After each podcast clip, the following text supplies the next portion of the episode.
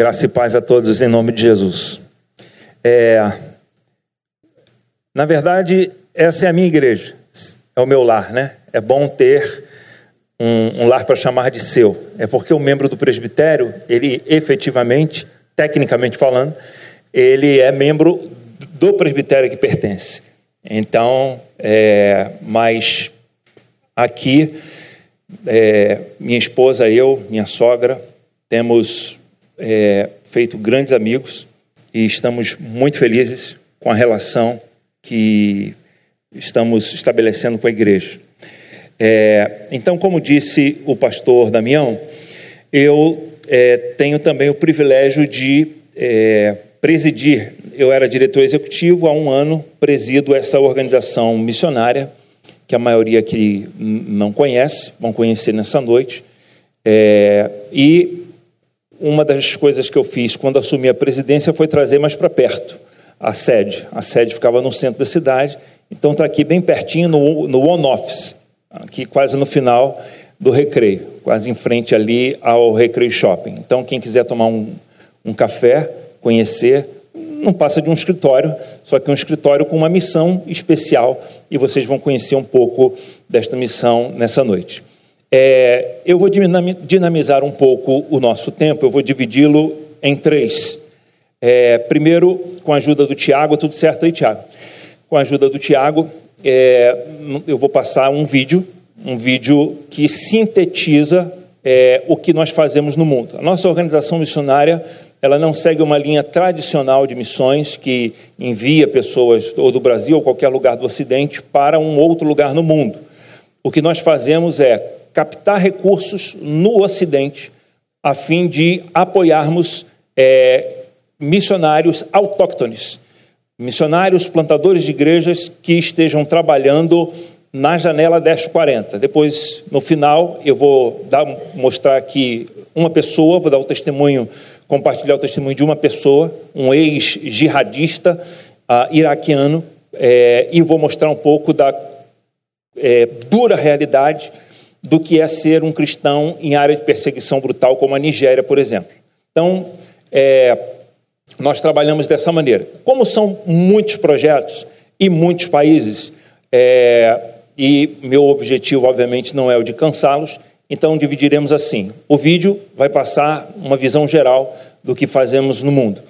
Depois eu entro com uma reflexão na escritura e termino com o slide apresentando esse nosso irmão e quando chegar nessa parte da apresentação, é, é, o, não vai poder ser filmado nem fotografado. É um, é um ex-jihadista, como eu disse, ele, ele é perseguido, procurado na sua região e hoje em dia, com o advento da internet, né, uma, pessoa está aqui e informações sobre ela chegar do outro lado do mundo é num abrir e piscar de olhos. Tá bom? Então, Tiago, por exemplo, recebemos em 2017 um desafio é, para a compra de mil bicicletas para mil plantadores de igrejas no norte da Índia. O norte da Índia tem a população correspondente aos 50 países da Europa. Maior concentração populacional do mundo está no norte da Índia. É, quase meio milhão de crianças por ano é, morrem por conta de desidratação, contaminação da água. Então, temos projetos para é, entrega de filtros é, artesanais que podem salvar a vida de muitas dessas crianças. As motocicletas que vocês viram ali foram. É, a última doação que fizemos foi em 2014 32 motocicletas para 32 supervisores de plantação de igreja. Apoiamos um ministério que tem 26 mil plantadores de igreja no norte da Índia. Então, na Índia, tudo é muito, é muito, muito grande. A missão nasceu é, por intermédio do nosso fundador-presidente, que é porto-riquenho e é casado com uma carioca, que foi é, minha colega de treinamento na década de 90 na missão OM. E daí nasceu é, essa visão de dar suporte é, a plantadores de igreja, a missionários, a projetos é, especialmente em áreas onde Cristo não foi anunciado ou onde ele está sendo anunciado com perseguição. Então, temos esses dois braços. É, investir onde Cristo não foi anunciado ou onde há perseguição. Não mandamos ninguém para o Ocidente e também não dizemos o que eles vão fazer, eles é que dizem qual, qual é a necessidade, a demanda. Às vezes a demanda é literatura, Bíblias.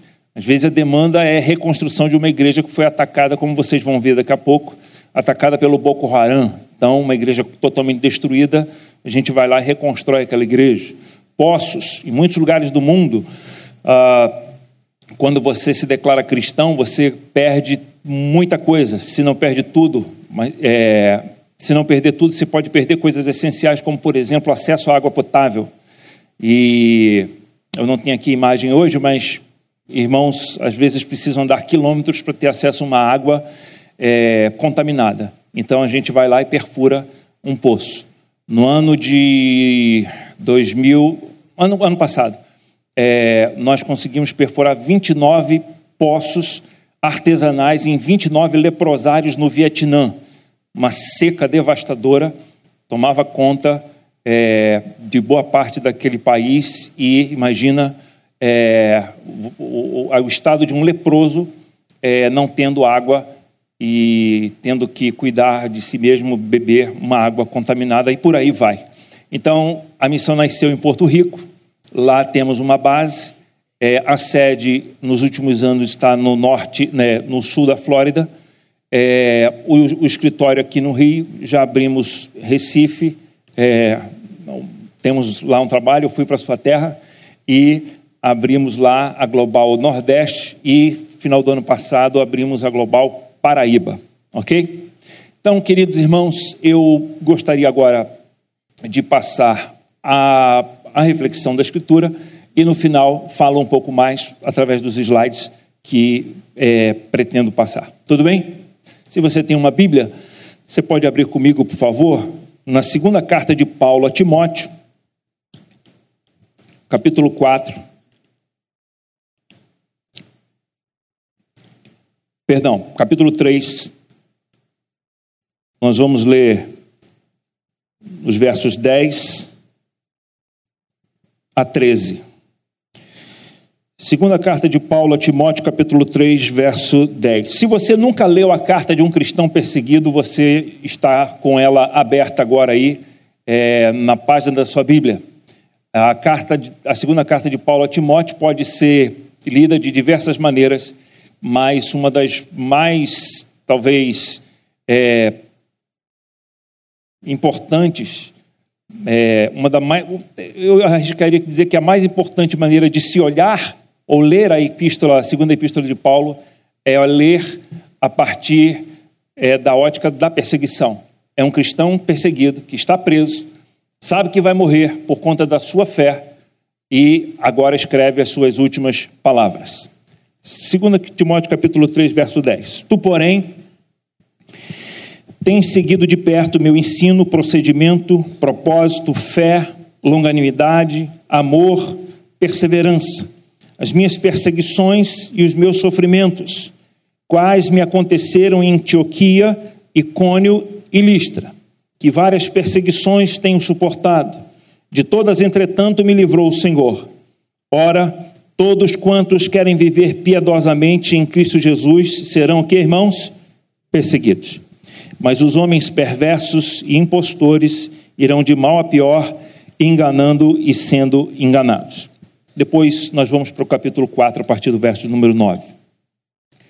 É, Timóteo, a quem Paulo decidiu é, dirigir a sua última carta, sua última epístola, Paulo poderia ter mandado para os apóstolos que foram levantados antes mesmo dele ser levantado pelo Senhor, ele poderia ter escrito para uma igreja, mas Paulo decide escrever para o seu filho na fé, que ele chama de amado filho Timóteo. Timóteo, é, acredita-se, tinha agora aproximadamente o que Paulo tinha de ministério. Paulo tinha aí aproximadamente 30 anos de ministério quando escreve esta carta, e Timóteo um pouco mais, 35 anos. Timóteo tinha algumas debilidades ah, estomacais, físicas. Quem sabe é, Timóteo tinha um problema sério com ansiedade, e aí seu estômago atacava.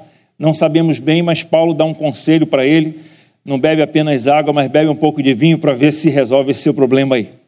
Timóteo também está com medo, e não é para menos, porque Timóteo teve sempre a fortaleza do apóstolo Paulo junto a si.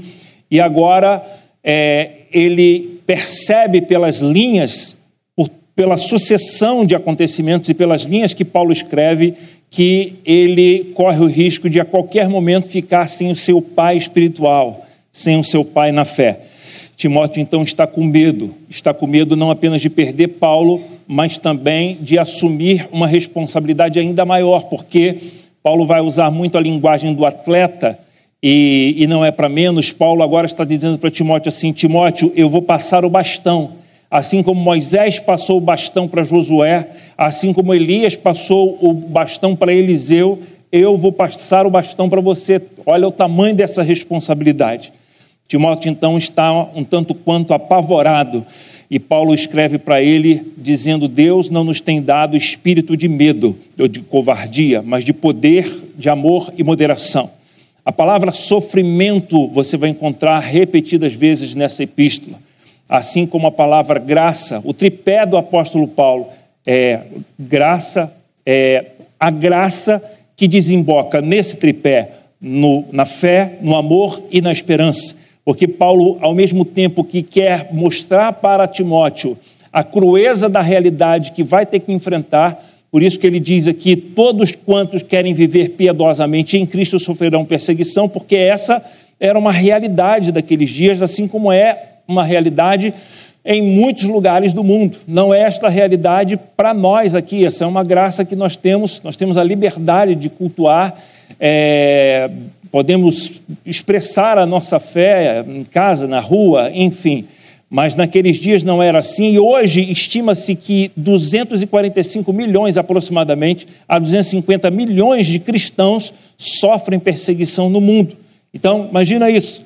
Imagina uma população maior do que a população do Brasil inteira sendo perseguido ou oprimido por conta da sua fé. É, há alguns lugares no mundo, por exemplo, que o momento de louvor não pode, é, não pode ser feito senão por mímica, por exemplo. Já viu isso? É.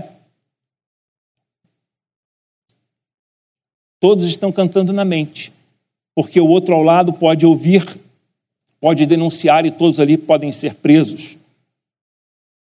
Nós apoiamos um grupo que trabalha é, entrando no, no Irã com pendrives. Nesse pendrive tem o Novo Testamento gravado em Azeri e Farsi. Tem ah, o filme Jesus com legenda. Já conseguimos mandar mais de 3 mil pendrives nesses últimos dois anos para dentro do Irã. Esses homens vão colocando cabeça a prêmio e vão para fazer trabalho de evangelização, para fortalecer a igreja então, os cultos começam nas casas, apartamentos, casas em geral à meia-noite. Então, a madrugada é de discipulado, evangelização, até batismo. Eu não tenho essas fotos aí hoje, mas até batismo. E se fosse um batismo por aspersão, seria, aspersão seria até mais prático, né? Mas enchem uma piscininha lá na, no, no, no cômodo da casa, fazem batismo e por volta das 5 horas da manhã todos vão embora por quê? Porque a polícia religiosa pode chegar a qualquer momento e assim é, prender, a, torturar e até matar essas pessoas. O líder desse, desse ministério que apoiamos, o irmão Reza, é, tive o privilégio de participar de uma videoconferência com ele. Ele foi preso porque estava distribuindo novos testamentos no Irã. 40 dias preso foi torturado, quebraram sua clavícula, três costelas e sua perna direita.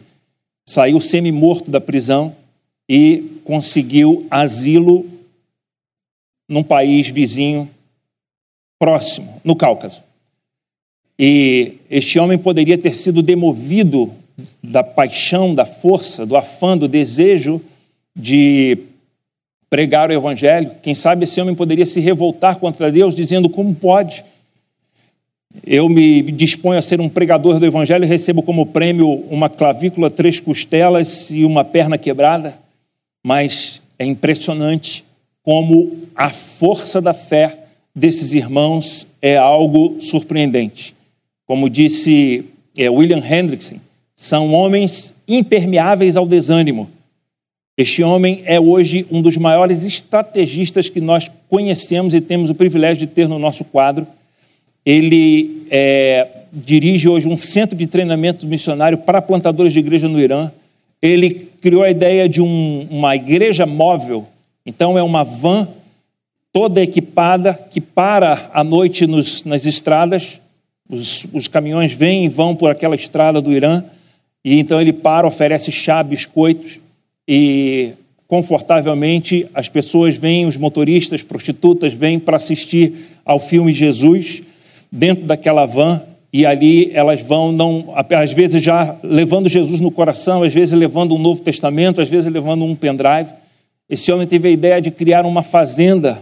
Estamos agora captando recursos para a compra de 35 vacas leiteiras para que esta fazenda possa manter esse ministério de treinamento de plantadores de igreja, enfim. Então nós entendemos um pouco ah, do que é essa realidade quando olhamos para Paulo falando para Timóteo, falando Timóteo, guarda o que você recebeu. Paulo está tentando ao mesmo tempo mostrar a realidade do sofrimento da perseguição para aquele que quer viver uma vida piedosa em Cristo, mas ao mesmo tempo ele inflama o coração de Timóteo, dizendo: Não menosprezes o dom de Deus que há em ti pela imposição de minhas mãos. Não permita que ninguém despreze a tua mocidade. John Stott escreveu um livro chamado Tu, porém, baseado nesse, nessa epístola. Um livro fantástico. Ele diz que Paulo é, divide essa epístola é, dirigida, em primeiro lugar, a Timóteo, com quatro afirmações que ele repete nos capítulos 2, 3, a partir do, do, do que nós lemos, e no capítulo 4, quando ele diz assim, apenas com duas únicas palavras, ele diz assim: Tu, porém, Timóteo. Então, o que Paulo está dizendo é: Timóteo, a realidade do mundo é complexa, o mundo é nefasto, mas nele fomos plantados para anunciar as virtudes, como disse Pedro, as virtudes daquele que nos é, resgatou das trevas para a sua maravilhosa luz. Paulo então diz: Timóteo, ainda que algumas pessoas possam abandonar o evangelho, algumas pessoas possam viver um evangelho à moda, vamos dizer aqui, eu não sei nem o que significa exatamente isso, mas quando é, meu, meu pai queria dizer alguma coisa assim que não era bem feita, e ela falava a moda Bangu, preconceito com Bangu, né? Então, não sei o que, que isso significa. Né? Paulo está dizendo assim, ainda que alguns queiram viver o evangelho à moda bangu, então nós, o que, que significa, sabe? Qualquer jeito, né? É, preconceito. É, vou, vou protestar contra isso. O que Paulo está querendo dizer é: nós precisamos viver o evangelho através da nossa vida. Como disse Moody, de cada é, 100 pessoas, é, é, que tiverem contato com a Bíblia e com o cristão. 99 lerão o cristão. Então, Paulo está dizendo assim: Timóteo, vão ler você. Então, guarda a sã doutrina e viva a sã doutrina. Tu, porém, olha aqui comigo, capítulo 3, versos número 10, nós lemos já. Tu, porém, tens seguido de perto o meu ensino. Então, Paulo fala: olha aqui, baseie a sua vida no ensino, na doutrina, mas não esqueça do procedimento, do propósito da sua existência e do fruto que deve ser manifesto por intermédio da sua vida: fé, longanimidade, amor, perseverança. Paulo diz também: Olha, você tem seguido de perto as minhas perseguições. E ele cita três cidades, e não é por acaso. Ele cita a cidade de Listra, porque era a terra natal de Timóteo. Em Listra, Paulo foi apedrejado. Em Listra, Paulo, Listra, Paulo foi dado como morto. E é bem provável, acreditam os especialistas, que Timóteo tenha sido desafiado a abraçar o ministério a partir do que viu em Paulo, porque apesar do que viveu, ele ah, do que sofreu, ele sobreviveu e deu continuidade ao seu ministério. Agora vai comigo, capítulo 4, verso número 9. Quero ler mais um trecho e extrair daqui algumas lições que eu e você podemos e devemos levar para casa, para a nossa vida a partir dos ensinamentos do que nos diz o nosso irmão Paulo, um cristão perseguido. Capítulo 4, versículo número 9. É, procura ver ter comigo depressa. Por quê? Porque Demas, tendo amado o presente século, me abandonou e se foi para Tessalônica. Crescente foi para a Galácia, Tito para a Dalmácia. Somente Lucas está comigo. Toma contigo Marcos e traze-o, pois me é útil para o ministério. Quanto a ti que comandei-o até Éfeso. Quando vieres, traze a capa que deixei em Troade, em casa de Carpo, bem como os livros, especialmente os pergaminhos. Alexandre o latoeiro causou-me muitos males. O Senhor lhe dará a paga segundo as suas obras. Tu, guarda-te também dele, porque resistiu fortemente às nossas palavras. Na minha primeira defesa, ninguém foi a meu favor, antes todos me abandonaram. Que isto não lhe seja posto em conta mas o Senhor me assistiu e me revestiu de forças, para que por meu intermédio a pregação fosse plenamente cumprida e todos os gentios a ouvissem, e fui libertado da boca do leão. O Senhor me livrará também de toda obra maligna e me levará a salvo para o seu reino celestial. A Ele glória pelos séculos dos séculos. Amém. Vejam, o que Paulo está sofrendo agora? Ele faz uma lista esta é a mais pessoal de todas as cartas, e Paulo faz agora aqui uma lista das suas entranhas, dizendo para Timóteo o que lhe está causando mais sofrimento e quais são as suas maiores demandas. Paulo então diz: somente Lucas está comigo, toma contigo a Marco e traze-o porque me é útil ao ministério. Eu, particularmente, acredito que, mesmo que Paulo e Marcos já tivessem consertado as coisas na relação. Ah, deles. Paulo, sabendo que o seu dia se aproxima, ele queria reafirmar o seu amor. Sabe quando você é imaturo na sua fé, na sua vida cristã, ou na sua vida pessoal, como por exemplo como marido, como esposa, na infância da sua vida conjugal, que você fala coisas que depois os anos se passam, ou você fazia questão de determinadas coisas que o tempo passa e você diz assim: meu Deus, que besteira como eu fui fazer questão de coisas assim tão absurdas que poderiam, que, que se evitadas, poderiam ter feito meu casamento ser mais rico, mais bem aproveitado, o tempo mais bem aproveitado. Então, Paulo tem uma necessidade de amizade. Eu diria que Paulo está falando basicamente o seguinte: eu preciso de calor, eu preciso de luz e eu preciso de fogo. Eu preciso de fogo por quê? Porque eu estou vivendo o frio da minha alma, eu estou vivendo o drama da solidão, eu preciso de amigos. Por quê? Porque muitos me abandonaram. Demas foi parceiro de Paulo no ministério. E Demas amou o presente século, ou seja, apostatou da fé, vazou, como diz a gíria. Paulo então sofre a decepção de ver alguém que dividiu lágrimas com ele, que pregou o evangelho de Cristo junto com ele agora bandeando para de volta para o mundo. Paulo fala de um tal Alexandre Latueiro, porque se por um lado ninguém foi em sua defesa, porque como cidadão romano ele tinha direito a advogado e testemunhas, mas ninguém foi em sua defesa porque estavam com medo, porque apresentar-se a favor de Paulo era colocar a cabeça igualmente na guilhotina. Mas Alexandre o Latueiro causou-lhe muitos males, porque se por um lado um grupo se cala, o Alexandre, esse que trabalhava com cobre, ele abre a boca contra Paulo. Ele é uma testemunha falsa contra Paulo. Ele entra para acusar Paulo junto ah, no, no, no, no fórum, quando Paulo então vai para o seu primeiro julgamento. Por isso que ele diz: Ninguém foi a meu favor.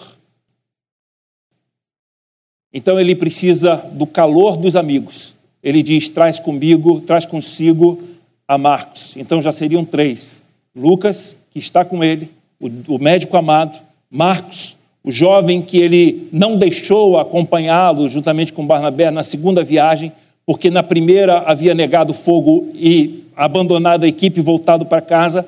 Na segunda viagem, é, Barnabé quer levá-lo novamente. Ele diz: Não, não vamos levar aquele que nos, nos abandonou na primeira viagem. Paulo, Paulo era contundente, era mais duro. Barnabé mais coração, mais pastorzão, e investiu na vida dele. Doze anos se passam. E como é bom deixar o tempo passar para sedimentar determinadas coisas, para nos levar a reavaliar o que de fato é importante na vida. Esse cristão perseguido está aqui reavaliando o que é importante na vida. Ele diz: nada como ter o calor dos amigos no momento em que você está sofrendo o drama da solidão. Paulo não apenas fala isso, mas ele fala que precisa de três elementos, três coisas importantes que ficaram na casa de Carpo. Alguns acreditam que Paulo tenha sido preso, que os soldados romanos tenham chegado para prendê-lo justamente na casa deste Carpo, que era um auxiliar. Então, na casa de Carpo, ele esqueceu, ele deixou os livros, ele deixou a capa e ele deixou os pergaminhos. Então, ele diz: quando vier, Traz, por favor, traz a capa. Por quê? Porque Paulo não estava, como na sua primeira prisão, numa casa alugada. Paulo está na chamada prisão marmetina. Ele está no calabouço frio de uma prisão romana. Ele está numa prisão de segurança máxima, aonde criminosos da mais alta periculosidade eram presos. Paulo lá estava. Então ele diz: traze-me a capa. Por quê? Porque eu não preciso apenas do calor afetivo dos amigos, mas eu preciso também proteger o meu corpo. Mas não apenas isso, eu preciso da, da luz dos livros, eu preciso ocupar de forma inteligente, como sempre fez na vida.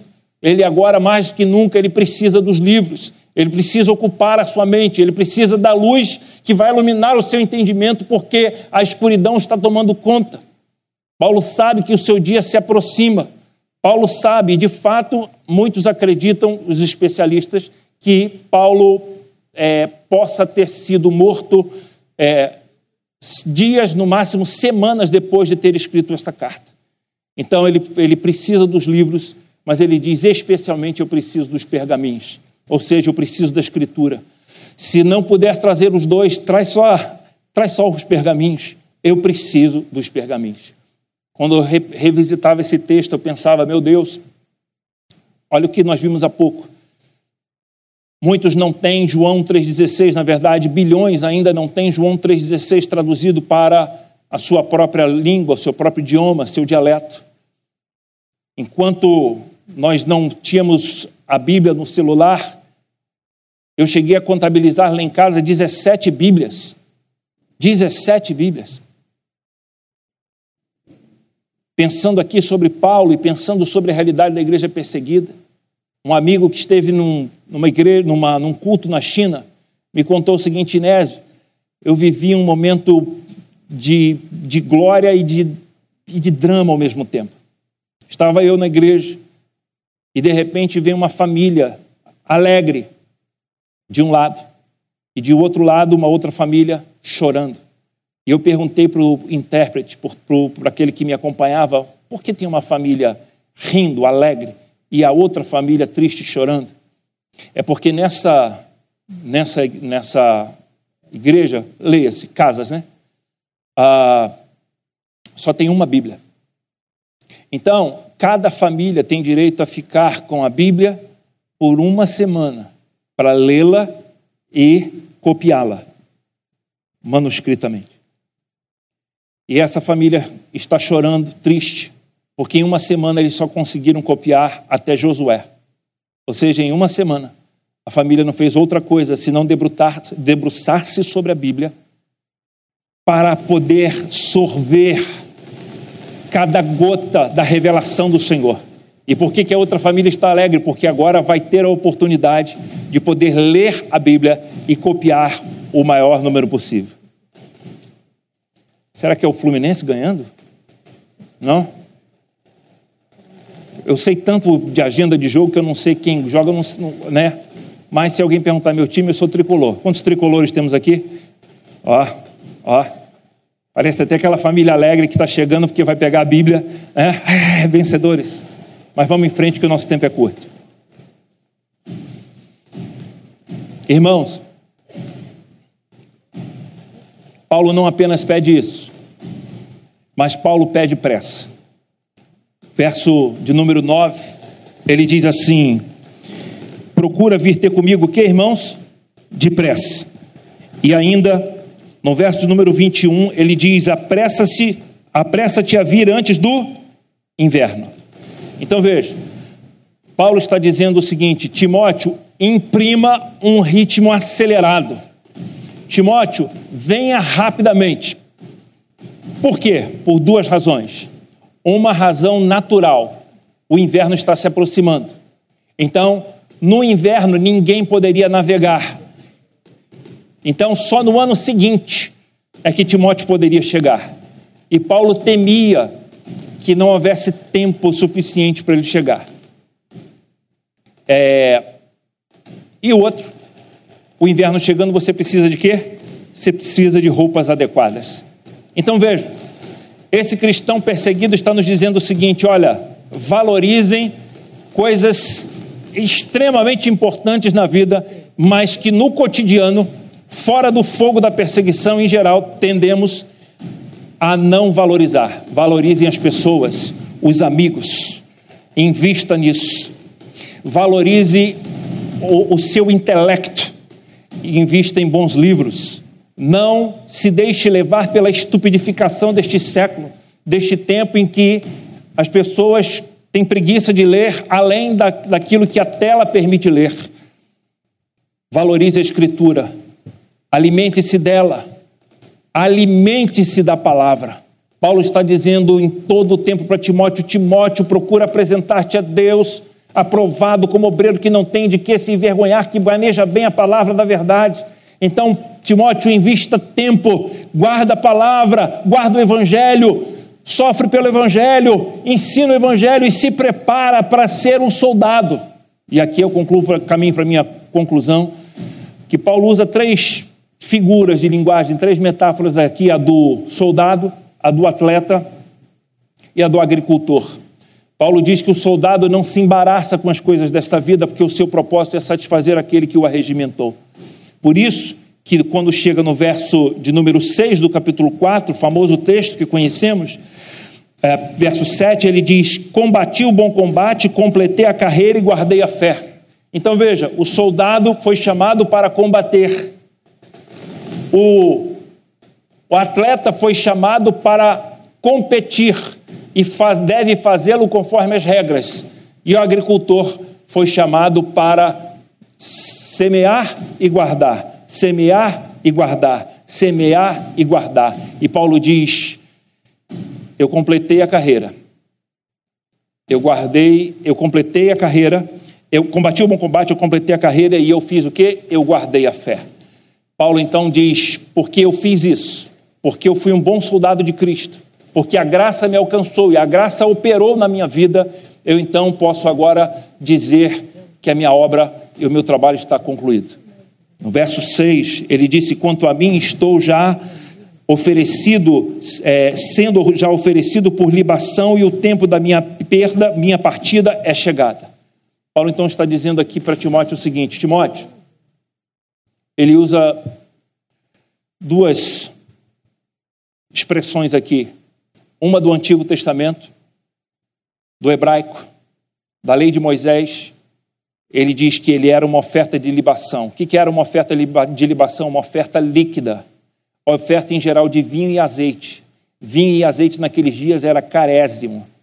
E era uma oferta que só podia ser apresentada, oferecida depois da oferta do animal, depois da oferta de sangue. Paulo está dizendo assim: Cristo ofereceu-se a si, e ele é singular. Agora eu me ofereço sobre o sacrifício dele. E este sacrifício é caro. Paulo sabe que deu o seu sangue, deu a sua vida, deu o seu melhor, e agora literalmente o seu sangue vai ser derramado. Paulo foi decapitado, então ele diz assim: a minha oferta de liberação, o meu líquido, ou seja, o meu sangue, vai ser agora derramado. Ele diz: e isso já está começando a acontecer. E ele diz: a minha partida. John Stott diz que essa partida aqui, que, que Paulo se refere, é uma linguagem própria de barco própria de quem lida no mundo marítimo, que ele está dizendo assim: Eu estou pronto para soltar a corda e então seguir no meu barco. Eu estou levantando âncoras, porque uma história termina para dar início a outra. Lembrando que Timóteo era filho de pai grego e de mãe judia. Então, para a mentalidade do grego, quando alguém morria, por isso que as moedas que nos filmes colocam nos olhos, na verdade era colocada dentro da própria boca daquele que ah, falecia. Então a moeda era para pagar o barqueiro, que levaria então o, aquele que morreu para o Hades. Só que Paulo diz: quem vai me conduzir neste barco não é o barqueiro nem para o Hades. Ele diz: Mas o Senhor me assistiu, ele me revestiu de forças, para que por meu intermédio a pregação. Não sei porque eu estou sem óculos. Ah, obrigado. Vocês estão percebendo a minha agonia aqui, né? Eu estou me sentindo um cristão perseguido aqui. Ufa! Uau! O mundo abriu agora. Verso 18: O Senhor me livrará também de toda obra maligna e me levará o quê? A salvo para o seu reino celestial. Quem é o barqueiro de Paulo? É Cristo. Quem vai conduzir? É Cristo. E ele diz: Ele vai me conceder a coroa. A coroa era algo, ainda que simples, galhos, folhas de louro, e depois de um tempo, folhas de oliveira, ainda que muito simples, era a maior honra alguém competir, um atleta competir e receber aquela coroa de louros. Era uma expressão de honra, assim como também um general romano, quando voltava depois de vencer a batalha, entregavam, colocavam nele uma coroa de louros. Paulo está dizendo assim: quem vai conduzir o meu barco é Cristo, e quem vai colocar a coroa, quem vai me dar essa honra é o próprio Cristo. Então, queridos, um cristão perseguido tem muito a nos dizer. Um cristão perseguido pode nos mostrar que determinadas coisas não devem é, fazer parte das brigas do nosso dia a dia, pelo contrário, devemos deixá-las de lado, valorizar pessoas, valorizar a escritura, valorizar o nosso intelecto e não desprezar uma simples capa, porque essa capa que Paulo esqueceu na casa de Carpo agora tem peso de ouro. Ele pode ter a vida preservada ou um pouco melhorada por tão somente chegar à sua tão aguardada capa. Ou seja, valorize as coisas pequenas da vida. E por fim, aprendemos com um cristão perseguido como o apóstolo Paulo a ser uma rocha. Voltando a citar William Hendrickson, impermeável ao desânimo. Esse homem está na prisão. Ele agora não pede oração como costumava pedir nas suas outras cartas. Ele está dizendo assim: Timóteo, eu combati o bom combate, eu sei quem tenho crido, também sei que é poderoso para guardar o meu depósito até o dia final. Eu vou receber a coroa, e essa coroa eu vou receber de Cristo. Então, Timóteo, vale a pena seguir a Cristo. O que nós aprendemos com os, os irmãos, nós do mundo livre, da igreja livre, podemos aprender com esses irmãos da igreja perseguida que eles não dependem de ter coisas ou de ter manifestações especiais para conservarem a fé em Cristo. Eles amam a Cristo e pronto. Conheci em Moçambique muita gente pobre, paupérrima, gente que veio para me ouvir naquela manhã, num culto, numa igreja com, é, coberta com saco preto, lona preta de plástico, quatro horas de culto. Pessoas que deixaram de pegar uma condução para ter como ter uma moeda para ofertar naquela noite, naquela manhã. Pessoas com uma alegria como eu nunca vi na vida. Um culto cheio da presença de Deus. E ninguém estava vestindo Armani, pelo contrário. Então nós podemos aprender e aprender muito. Valorizar que, o que temos e somos e lembrar desses irmãos, não apenas nesse dia, mas eu louvo a Deus, porque nessa noite, nesse dia, a nossa igreja abriu espaço, especialmente para nós pensarmos muito para além do muro, dos muros. E louvado seja Deus que Deus tem feito isso conosco, não apenas nos asilos, orfanatos, nos nossos vizinhos, mas além mar. Muito obrigado, irmãos. Que Deus abençoe. Orem por nós, por favor, tá bom? Muito obrigado.